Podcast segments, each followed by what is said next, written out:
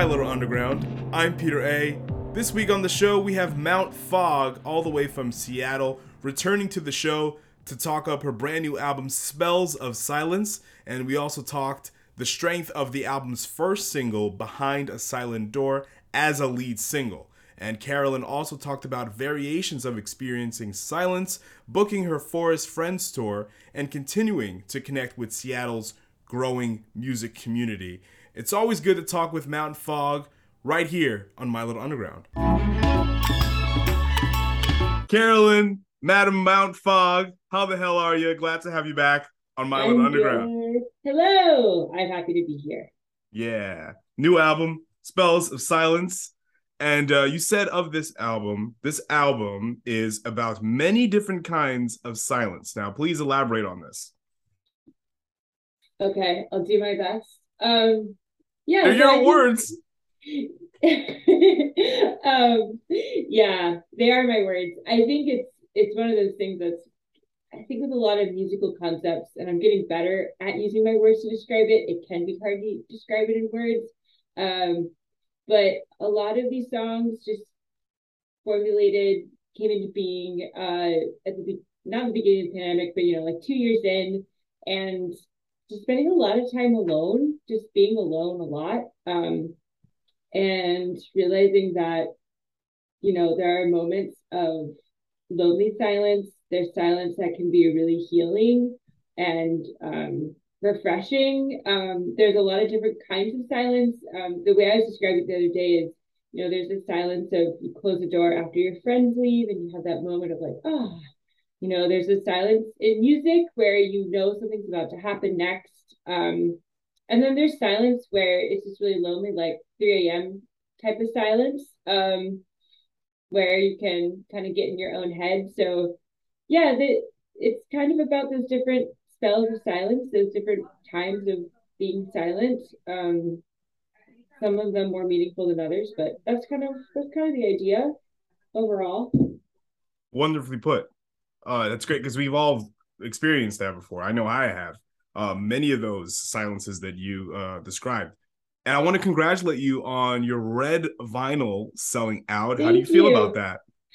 Um, really good. I didn't really expect uh, people to buy any of the things that we are releasing. Uh, I was saying to Andrew, who uh, is the person behind Ghost Mountain Records, who is releasing this on vinyl cassette, I said to him, you know, worst case scenario, uh, you know, I'll have a bunch of vinyl in my basement um, because we were deciding how much of the cassettes and vinyl to um, produce, and we landed on 100 cassettes and 200 vinyl and doing 50 of the special red vinyl. Um, and didn't really realize that that was such a draw for people, but you know, it's pretty rare. There's only 50 of them. So uh, I think people just are excited that it's really beautiful. And, um, you know, I think that the layout looks amazing and it'll, it'll look really cool in person. Doesn't ex- exist yet.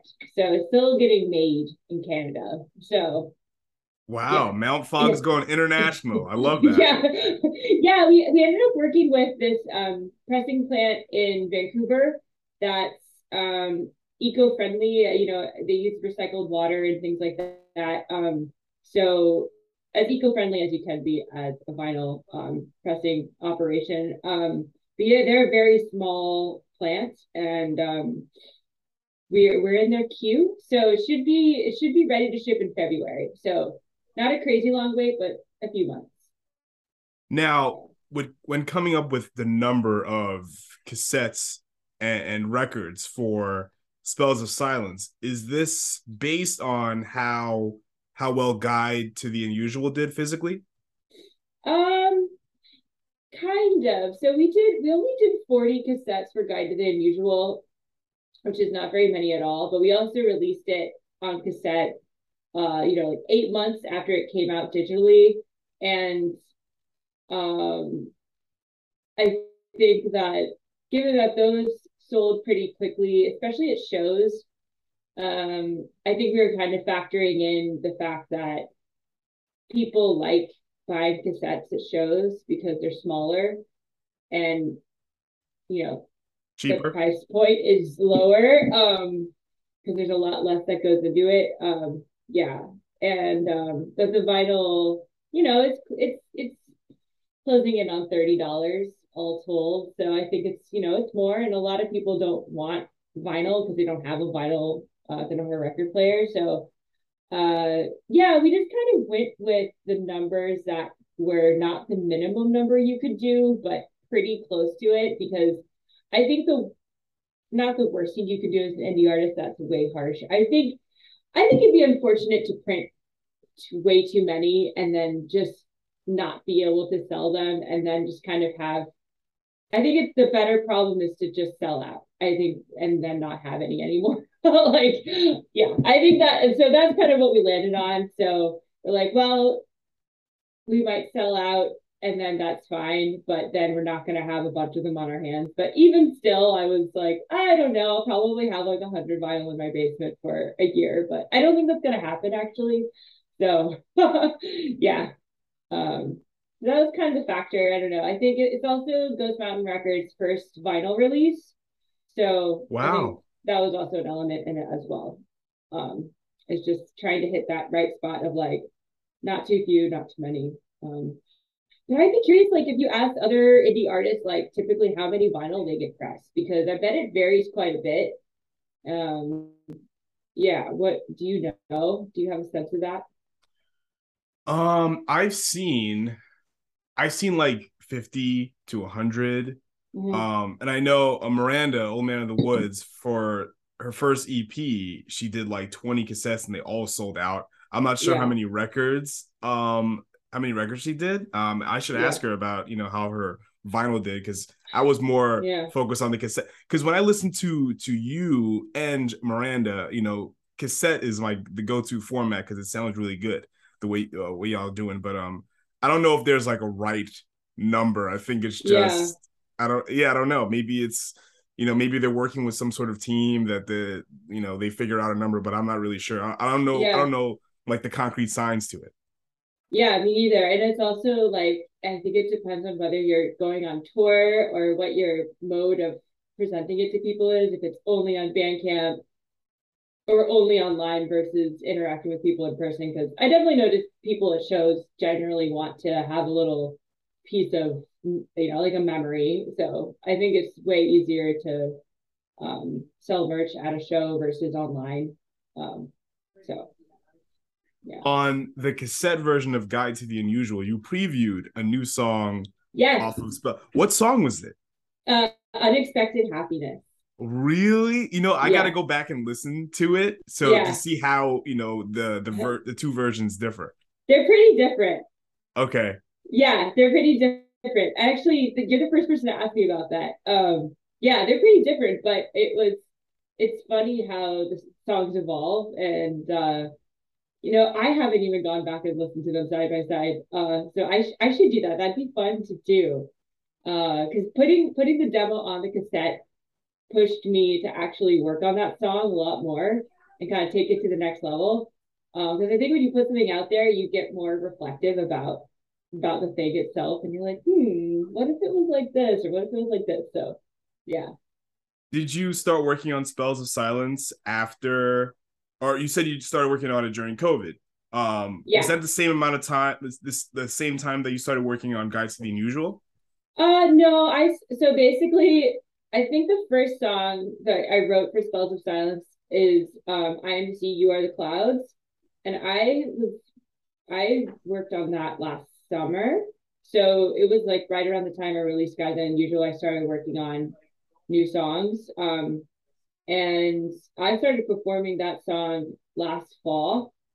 So um, yeah, I pretty much just once I finished working on Guides Unusual, I just I just keep I'm just always writing new songs. So it wasn't like now I'm done, boom, move on, completely new Carolyn. It was just kind of fluid. Um, so yeah, but all of the songs are from last summer till uh, I think the last song I wrote was in January.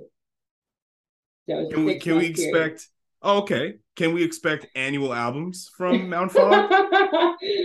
um, I don't know because this one I think Spells of Silence is was much higher production, uh, much more production than Guide to the Unusual, um, and uh, we'll see if I have the energy to do a whole album production in the course of a year. Um, because I plan to do a lot of like shows and um, hopefully do another small tour based on Spells of Silence. So performing and traveling around and that takes up a lot more energy that you know otherwise i would be just like at home working on new music. So i'm already working on new music though. I definitely have a folder on my desktop that uh, is entitled i think it's entitled new music hee hee. Like all of my file management is just absolute trash. Like all of my files are like i don't know and, or like uh like Crystal Cave Frog. That's like the name of one of my new songs. I always entitle things whatever comes to mind immediately right when I make it the first time. So a lot of my file names for songs are just totally wild and have nothing to do with the final name of the song. So it can get really confusing. but yeah, I'm I'm already working on new music, but I have some concepts I want to work on for the next projects that will take a little bit more energy. So I don't think I don't think I'm gonna release another album in a in the course of a year, but maybe like next year and a half, two years. Yeah, probably. All right. Yeah, no rush. You put out two pretty great albums within two years. So, you know, I, am patient. I'm content. I can sit with these two projects okay. you know, okay, until you're ready. Yeah. I, I really want to see you live though, even though you're only doing West Coast shows right now. Um, because um, you know, just hearing these songs, I'm like, I want to see this fleshed out. Like, I'm gonna share with you my favorite songs off of Ooh, Spells of Silence, if you yes, don't mind. Please. So, um, behind the silent door, yes, it's the first song, and you shared it with me before you put it out. Yeah, and yeah. the reason why I like this song is because you know I'm not an A and R. I don't work for a record label or anything like that. Mm. But this, it sounds like this sounds like a lead single. What a lead mm. single should sound like if somebody is going to try to do something like that. It's yeah. very buoyant. It is, and, and your your um your vocal prowess is is really is phenomenal. It's that it's like part of like um it's like an instrument. Your voice is an instrument, but you really made it sound like an instrument on this tune. It's it's Thank phenomenal. You. It's so cool. And um I'm the lake because I really felt like I was by the water listening to this song. Oh, um, awesome. Yes, and outside mm-hmm. voices really cool. You know, you were talking about you know the production is like more dense on on this album. Yeah and i definitely feel that. Did i detect a mandolin on this song? That's my that's me plucking my violin. Oh it's your violin. Okay. Yeah. Cool. Yeah. Yeah, yeah. sounded great. Sounded great. Thank phenomenal. you. i loved it. Oh um, okay yeah. that's fun to hear. What are some what are some of your favorite songs off spells of silence? So i think like that's an interesting question because um it's kind of like once you once you play and work on music a lot, you kind of have a different relationship with the songs you like the most because it, I feel like it ends up being the songs that uh I think are the least annoying or cringe. like the songs that I feel like kind of stand up in terms of their how much they annoy me. um, but then I also have songs that like I feel like are more emotional or more personal. Um, so I feel like there's a few ways of answering that question. Like, because uh, once you work on something for so many hours, it's like your relationship with hearing it is different. So I think I think the way I want to answer that question is what songs are most personal to me. Um, Oh, you're gonna change my question. That's great. That's awesome. Sorry, I just can't answer the favorites because I just feel like once you've listened to something this many times, because I I mixed the album myself, um, and wow. that's just hours. That's I spent so many hours fixing it. Um, so I think, yeah, favorites in terms of most personal or emotional, I would say I am to you are the clouds. Um, and Ingot in the Dark uh, is very meaningful to me. Um, so yeah, I think those are two of my favorites. And I also I also really like the sentiment of unexpected happiness. Um, and yeah, so I think those are probably my my favorites. So yeah. Why? Um, just yeah, just like they're in terms of the lyrics and like the tone and kind of what I'm trying to convey is just things that I was going through at the time that like it's kind of like more like your journal entry as a song kind of thing. And uh yeah, it's just it's cool to be able to like take something emotional and like translate it into music. And I I feel like I was so much successful in those songs to be able to do that. And I, I think that's why I'm really proud of them for that reason too. So yeah, I think those are my favorites. Yeah, you should be. You should be proud. Um, the release show for Spells of Silence was at yeah. Barboza. Where's yes. that? That's Seattle or Olympia? No, it's Seattle. It was yeah. last night. Okay. oh, how was it? How was it? Um, it's it, it was really interesting because we had the worst air quality of any city on the earth yesterday. Oh my goodness! Of wildfire smoke, and it was really hard to breathe. It was toxic air, and it didn't really stop anyone from going out, but it did. I I woke up yesterday feeling ill, and just like feeling kind of like at seventy five percent my normal kind of energy levels just because it just it's been many days of really bad air quality and um it just starts really getting to you physically. And so i kind of went into the show being like oh and i also moved two weeks ago. Wow. so, yeah. And we moved ourselves and we moved across town and we moved into a house and like it's just been a lot of stuff happening. So i i was just like i got this I kind of went to, went into the show with the attitude of like I got this rather than I'm about to like hit this out of the park, you know, like it was a little bit more of like a I'm gonna get through this, it's gonna be good, and I'm gonna have a great time. And I I had a fantastic time, and um, part of what made it so great is the other bands I played with. Uh, they're just kind of inspiration bands uh, slash projects in Seattle, and it was really cool to finally be able to play a show as a group because it's something we've wanted to do for a while. And I just feel like our music fits together really well. Um, and then um, uh, someone in Seattle who I'm friends with did live visuals, and it was just very cool how they set it up. Um, and we had a great turnout. Um, so it was just a great show, and I I I did my best performance wise. And then I stayed up really late. Some friends came over and we just actually Miranda came over. We drank wine on my stoop. And it was really lovely, but then I was up way too late. And uh yeah, but it was really fun. And it was really special seeing so many people come out and support the show and the release. And uh yeah, it was great. It was really great. Um it's just a great reminder of how I'm really glad that I do perform my music and like that just feels really central to the support I feel like I get from the Seattle music community. Um, and so yeah, it's just a great reminder of that. Um, so that was cool. But yeah, I'm just like so physically just wrecked today. like, yeah. So yeah. Wow, like you're giving me some real FOMO right now because I would no. love to chop it up with you and Miranda in the oh, flesh. You know, I got to hang out with Miranda and yeah, when she yeah, I would love to come out to Seattle. Um, I've always wanted to go.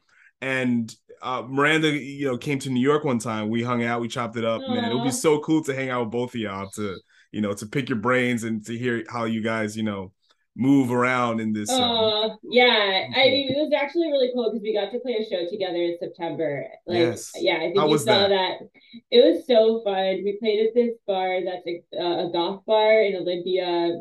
Um, it was on my little Forest Friends tour, and uh, yeah, it was fantastic. It was actually Miranda's first kind of official performance, which is I I feel so honored that she uh, did her first ever performance uh, with me. And yeah, we, we had a great, we had a great weekend. Um, so that was pretty special. But again, it's just like, you know, I think it's one thing to connect with people online, which is great and can be a great conduit, you know, to relationships, but like it's also really special to be able to like bond with people at live shows and just like be in the same space and like enjoy music together and um yeah, it's just a great reminder of how valuable that is and um uh, is a, it's a great venue too. It's just a really it's a really nice space. So um, yeah, it's pretty perfect all around. Except I'm really really tired. But luckily, we actually I think it was our show that brought the rain.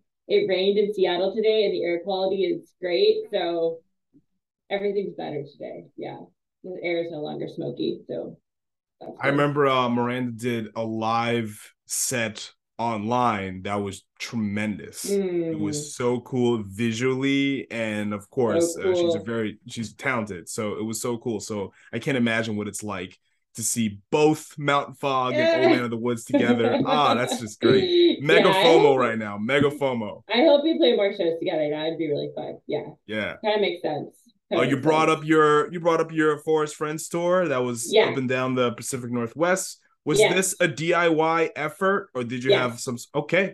All right. Yeah, it was DIY, but I will say there was no stop along the tour that I didn't have significant help from either a random contact in terms of like a band from the town who helped me get in touch with a, you know, a venue or um, a booking kind of like agency. I don't know how you describe it, like someone who does booking in Portland um, helped me organize the Portland show. So basically, like I did a lot of the initial organizing, and then I my main way of organizing it was to find people who are like connectors who could help me get the show organized in that location because if you're not a well-known person you don't have someone helping you like an agency or something it's really hard to just get a venue's attention and have them respond to your emails if you're from out of town so having contacts in each of these places was really, really um, uh, important. So yeah, actually the Tacoma show is also through someone who does uh, booking in the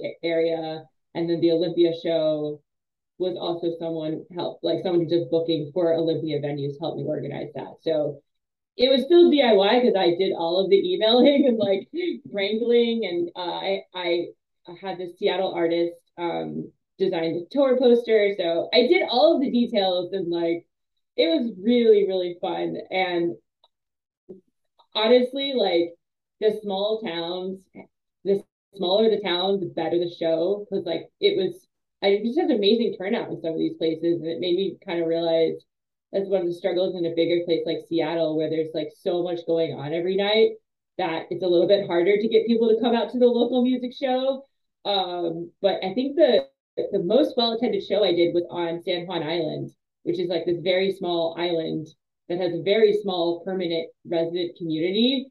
And like they showed up. Like I felt like the whole island was at our show. so it was really, really fun. Yeah.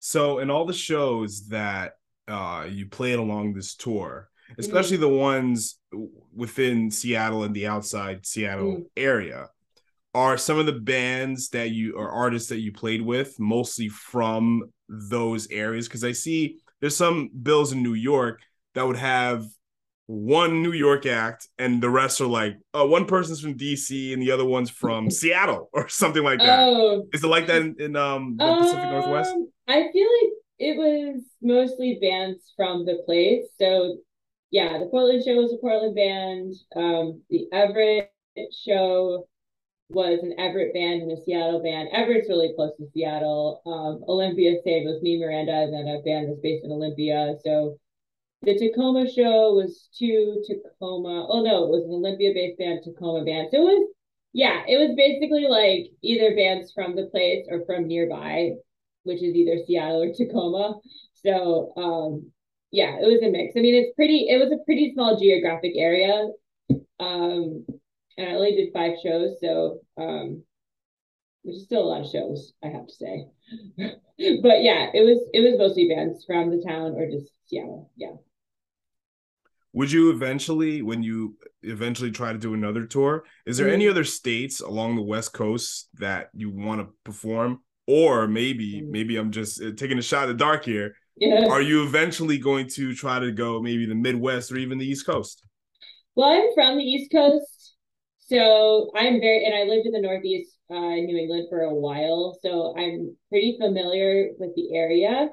Um, I think it just depends on the circumstances because I don't think that I would want to DIY a non Northwest tour. Mm. I just think it would, I don't think that I could do that um, successfully or in a way that didn't drive me up the wall crazy with so many emails reaching out to people, following up, you know, all that.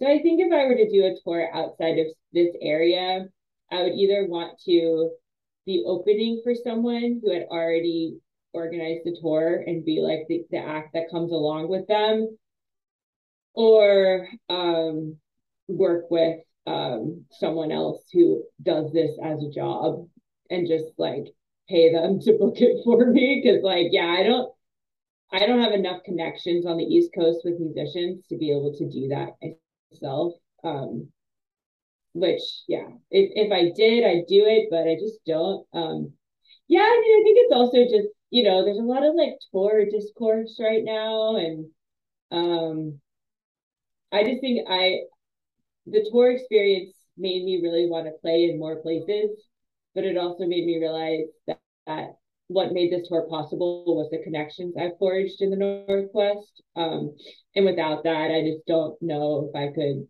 actually book a tour like that. I think it'd be really hard. I think I could do it. I know people do it, but um, yeah, and I think also like if you're gonna go to the effort to go play a bunch of shows, I think it'd be nice if people are in the audience. I just think it'd be really brutal to put so much effort into organizing a DIY tour and then play a bunch of shows where there's very, very few people there.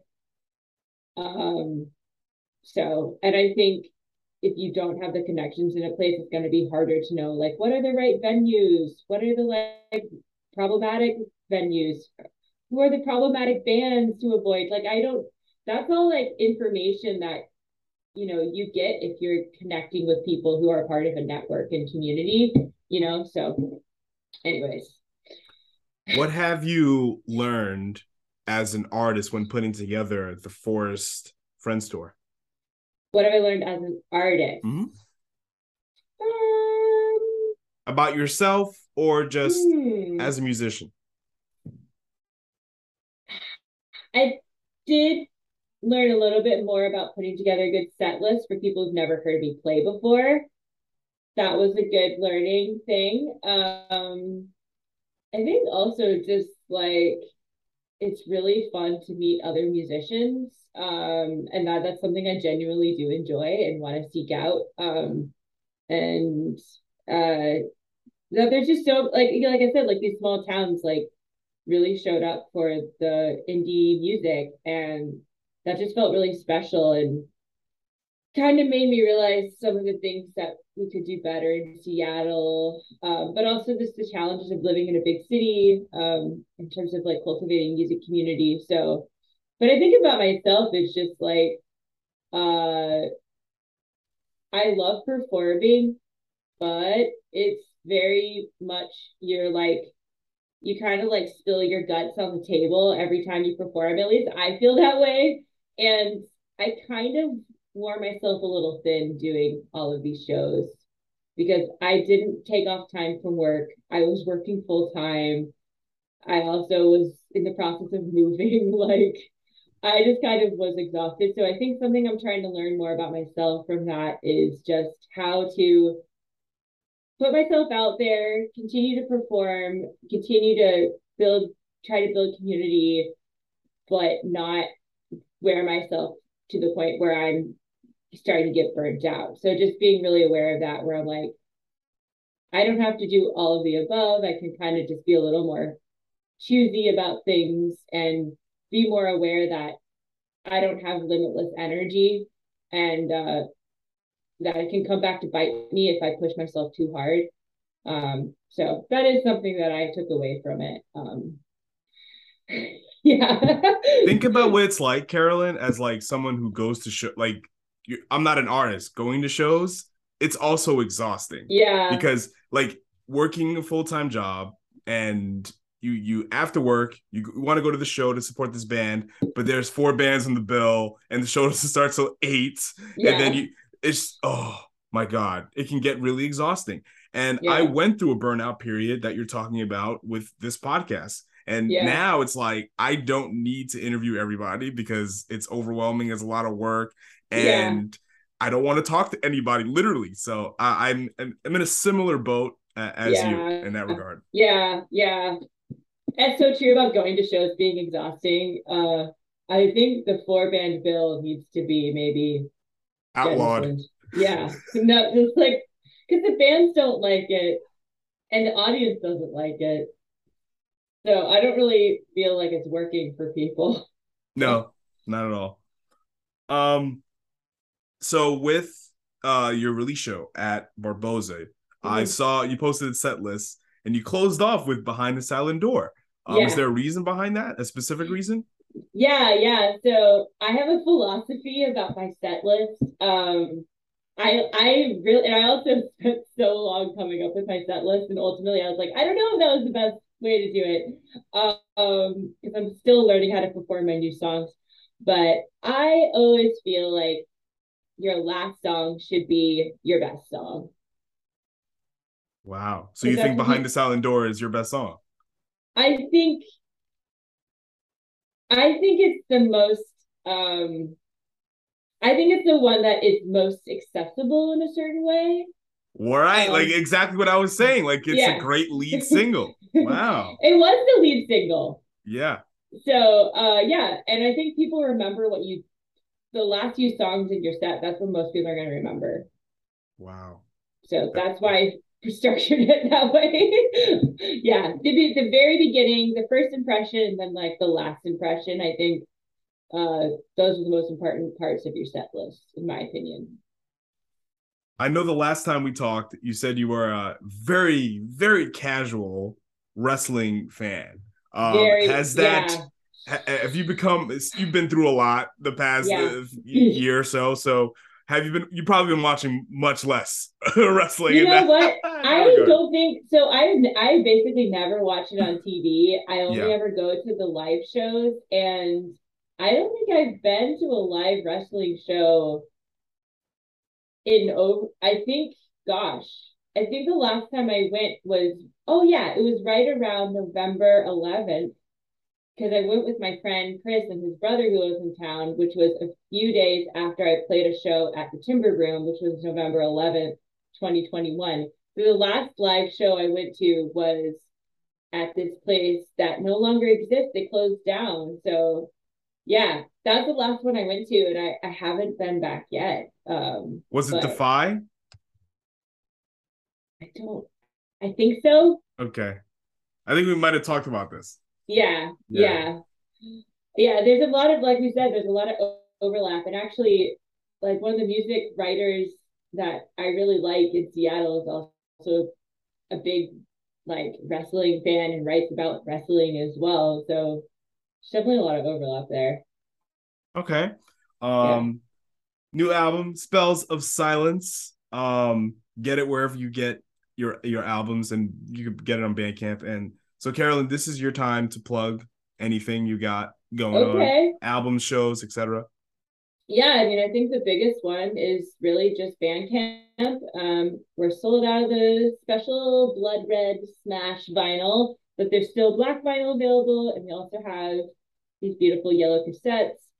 Um, and they're on Bandcamp, pretty limited. And um, that's what I, that's where I want to send most people is just my Bandcamp because I think that's where it's at. Of course, I'm on all the streaming platforms. Um, but upcoming shows are very Seattle. So um, yeah, I guess like if you have a favorite artist that you see going on tour that you think I'd be a good fit for, uh, I want the people who listen to this podcast to, uh, you know, make a make a plug for uh, Mount Fog to join that tour so I can get out to the East Coast. Because otherwise, I don't know how I'm going to do it. All right, I'll see what I can do. I see how okay. I can help in that regard. Thank you. Yeah. Yeah, that's it. Thanks, yeah. thanks for this opportunity. I appreciate it. Yeah, it's always good to talk to you, Carolyn. Always. You know, oh. Mount Fog is always open on My Little Underground. You can always pull up. Aww. Yeah. I'm sorry I was late too. Five minutes. You're fine. Yeah, well, okay.